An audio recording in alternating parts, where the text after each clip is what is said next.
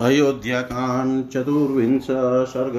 विलाप करती हुई कौशल्या का श्री राम से अपने को भी साथ ले चलने के लिए आग्रह करना तथा पति की सेवा ही नारी का धर्म है। यह बताकर श्री राम का उन्हें रोकना और वन जाने के लिए उनकी अनुमति प्राप्त करना।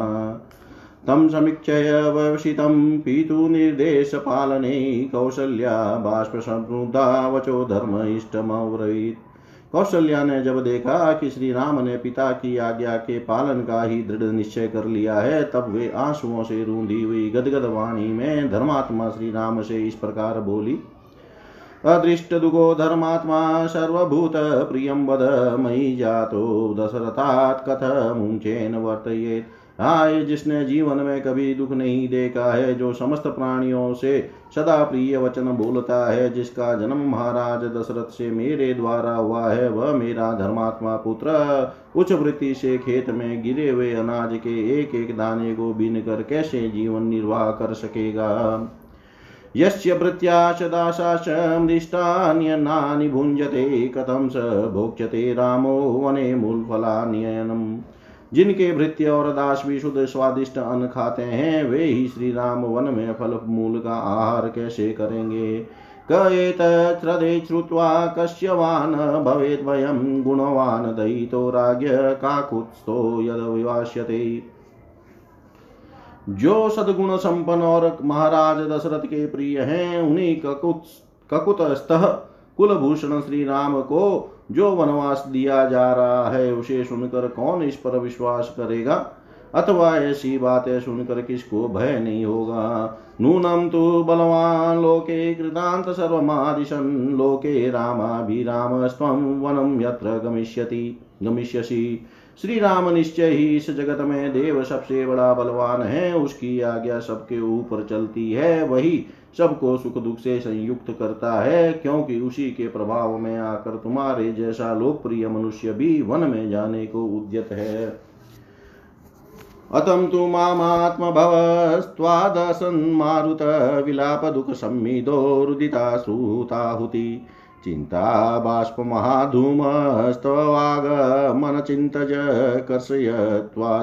पुत्र निःश्वासाया ससम्भव त्वया विहीनामिह माँ शोकाग्निरतुल्यो महान् प्रदक्ष्यति यथा कक्ष्यं चित्रभानुहिमात्यये परंतु बेटा, तुमसे बिछुड़ जाने पर यहाँ मुझे शोक की अनुपम एवं बहुत बड़ी हुई आग उसी तरह जलाकर भस्म कर डालेगी, जैसे ग्रीष्म ऋतु में दावानल सूखी लकड़ियों और घास फूस को जला डालता है।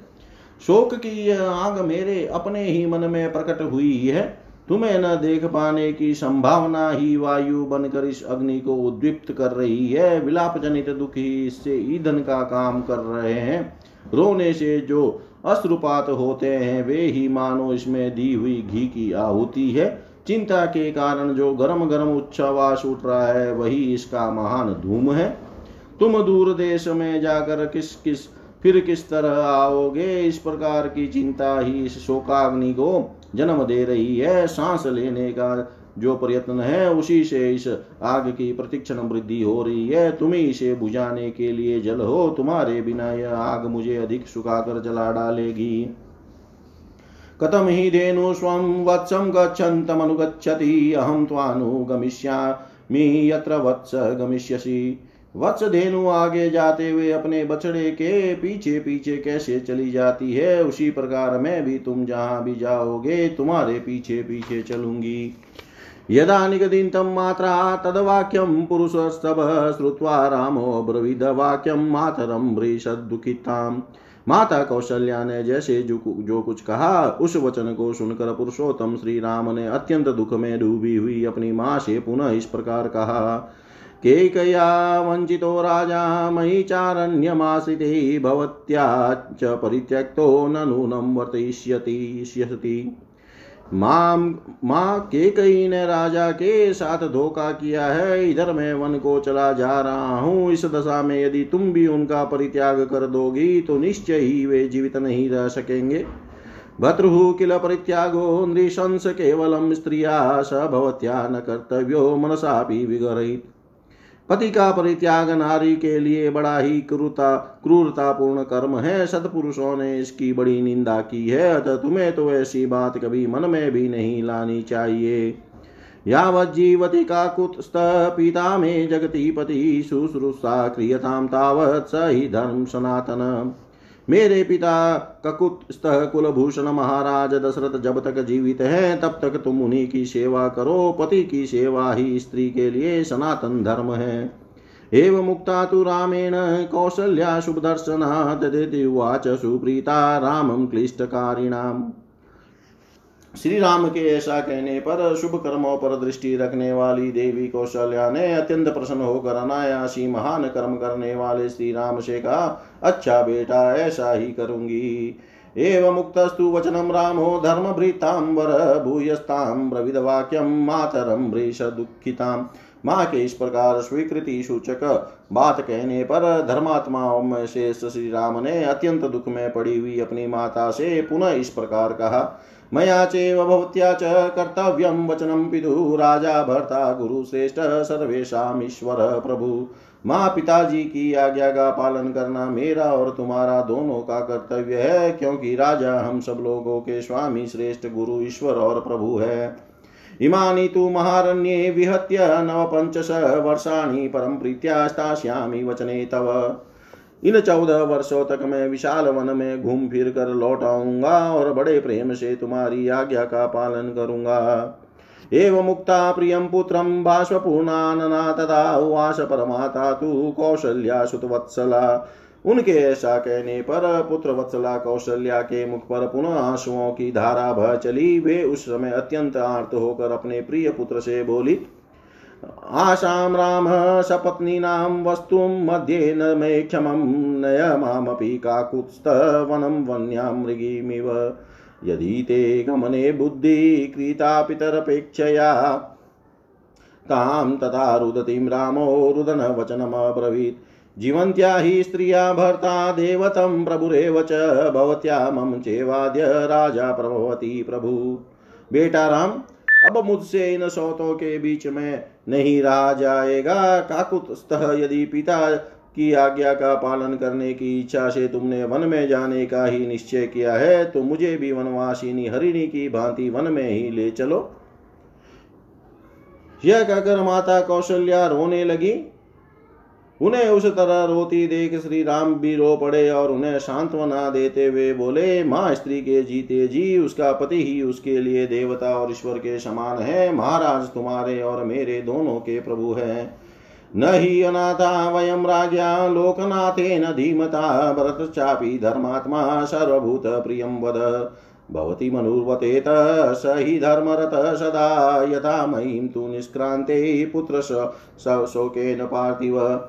श्रमं नावाप्नुयात् किञ्चित् प्रमता तथा कुरु, दारुणश्चाप्ययं शोको यतेनं न विनाशयेत्। राज्ञो वृदस्य सततं, हितं च समाहिता व्रतोपवासनिरता या नारी परमोत्तमा। भर्तारनानुवर्तेत सा च पापगतिर्भवेत् भर्तु शुश्रूषया नारी लभते स्वर्गमुत्तमम्।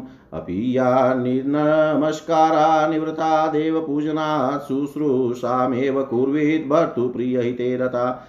एष धर्मस्त्रिया नित्यो वेदे लोके श्रुतस्मृतग्निकार्येषु च सदा सुमनोभिश्च देवता। पूज्याश्चे मत्कृते देवी ब्राह्मणश्चैव सत्कृता एवं कालं प्रतीक्षस्व ममागमनकाङ्क्षिनी नियता नियताहारा भर्तृषु शुश्रणे रता प्राप्स्यसे परमं कामं मयि पर्यागते सति। यदि धर्मभृता श्रेष्ठो धारयिष्यति जीवितम् एवमुक्ता। वातु रामेण बाष्पर्याकुलेक्षण कौशल्या पुत्रशोकार्ता रामं वचनमब्रवीत्। गमनेषु कृतां बुद्धिं न ते शक्नोमि पुत्रक विनिवर्तयितु वीरं।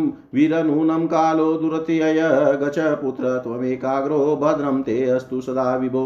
पुनस्त्वयि निवृते तु भविष्यामि गतक्लमः प्रत्यागते महाभागे कृतार्थे चरितव्रते।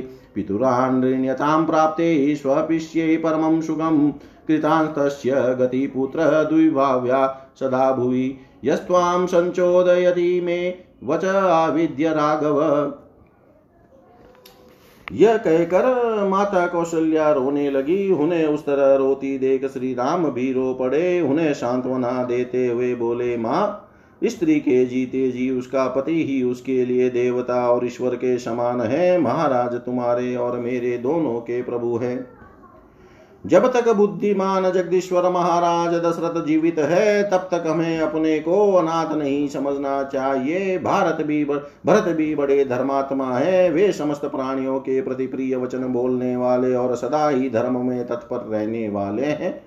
अतः वे तुम्हारा अनुसरण, तुम्हारी सेवा करेंगे। मेरे चले जाने पर जिस तरह भी महाराज को पुत्र शोक के कारण कोई विशेष कष्ट न हो, तुम सावधानी के साथ वैसा ही प्रयत्न करना। कहीं ऐसा न हो कि यह दारुण शोक इनकी जीवन लीला ही समाप्त कर डाले। जैसे भी संभव हो, तुम सदा सावधान रहकर बूढ़े महाराज के हित साधन में लगी रहना। उत्कृष्ट गुण और जाति आदि की दृष्टि से परम उत्तम तथा व्रत उपवास में तत्पर होकर भी जो नारी पति की सेवा नहीं करती है, उसे पापियों को मिलने वाली गति नरक आदि की प्राप्ति होती है।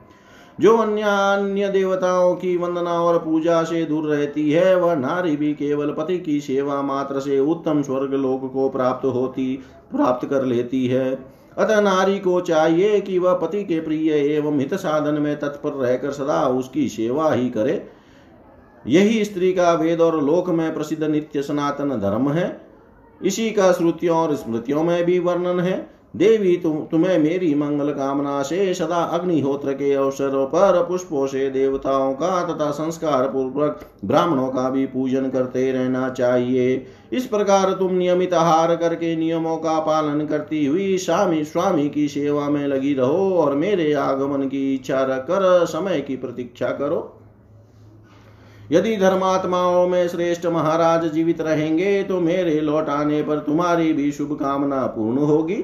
श्री राम के ऐसा कहने पर कौशल्या के नेत्रों में आँसू छलक आए। वे पुत्र शोक से पीड़ित होकर श्री रामचंद्र जी से बोली, बेटा, मैं तुम्हारे वन में जाने के निश्चित विचार को नहीं पलट सकती। वीर निश्चय ही काल की आज्ञा का उल्लंघन करना अत्यंत कठिन है। सामर्थ्यशाली पुत्र, अब तुम निश्चिंत होकर वन को जाओ। तुम्हारा सद्या ही कल्याण हो। जब फिर तुम वन से लौट आओगे, उस समय मेरे सारे क्लेश सब संताप दूर हो जाएँगे। बेटा, जब तुम वनवास का महान व्रत पूर्ण करके कृतार्थ एवं महान सौभाग्यशाली होकर लौट आओगे और ऐसा करके पिता के ऋण से उऋण हो जाओगे, तभी मैं उत्तम सुख की नींद सो सकूँगी।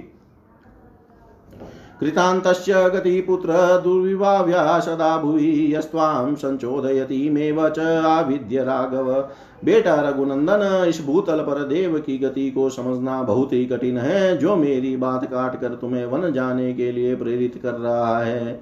गचेदानी महाबाहो क्षेमेण पुनरागत नंदिष्या, सीमा पुत्र सामना सलक्षणेन चारुणा। बेटा महाबाहो, इस समय जाओ। फिर कुशल पूर्वक लौट कर सांत्वना भरे मधुर एवं मनोहर वचनों से मुझे आनंदित करना। अपिदानीं सकाल स्यादवनात् प्रत्यागतं पुनः यत त्वां पुत्रः पश्येयं जटावल्कलधारिणीं। वत्स क्या वह समय अभी आ सकता है, जबकि जटावल्कल धारण किए वन से लौट कर आए हुए तुमको फिर देख सकूँगी। तथा हि रामं वनवासनिश्चितं ददर्शं देवी परमेण चेतसा। उवाच रामं शुभलक्षणं वचो बभूव च स्वस्त्ययन्नाभिकाङ्क्षिणी देवी कौशल्या ने जब देखा कि इस प्रकार श्री राम वनवास का दृढ़ निश्चय कर चुके हैं, तब वे परम आदर युक्त हृदय से उनको शुभ सूचक आशीर्वाद देने और उनके लिए स्वस्ति वाचन कराने की इच्छा करने लगी।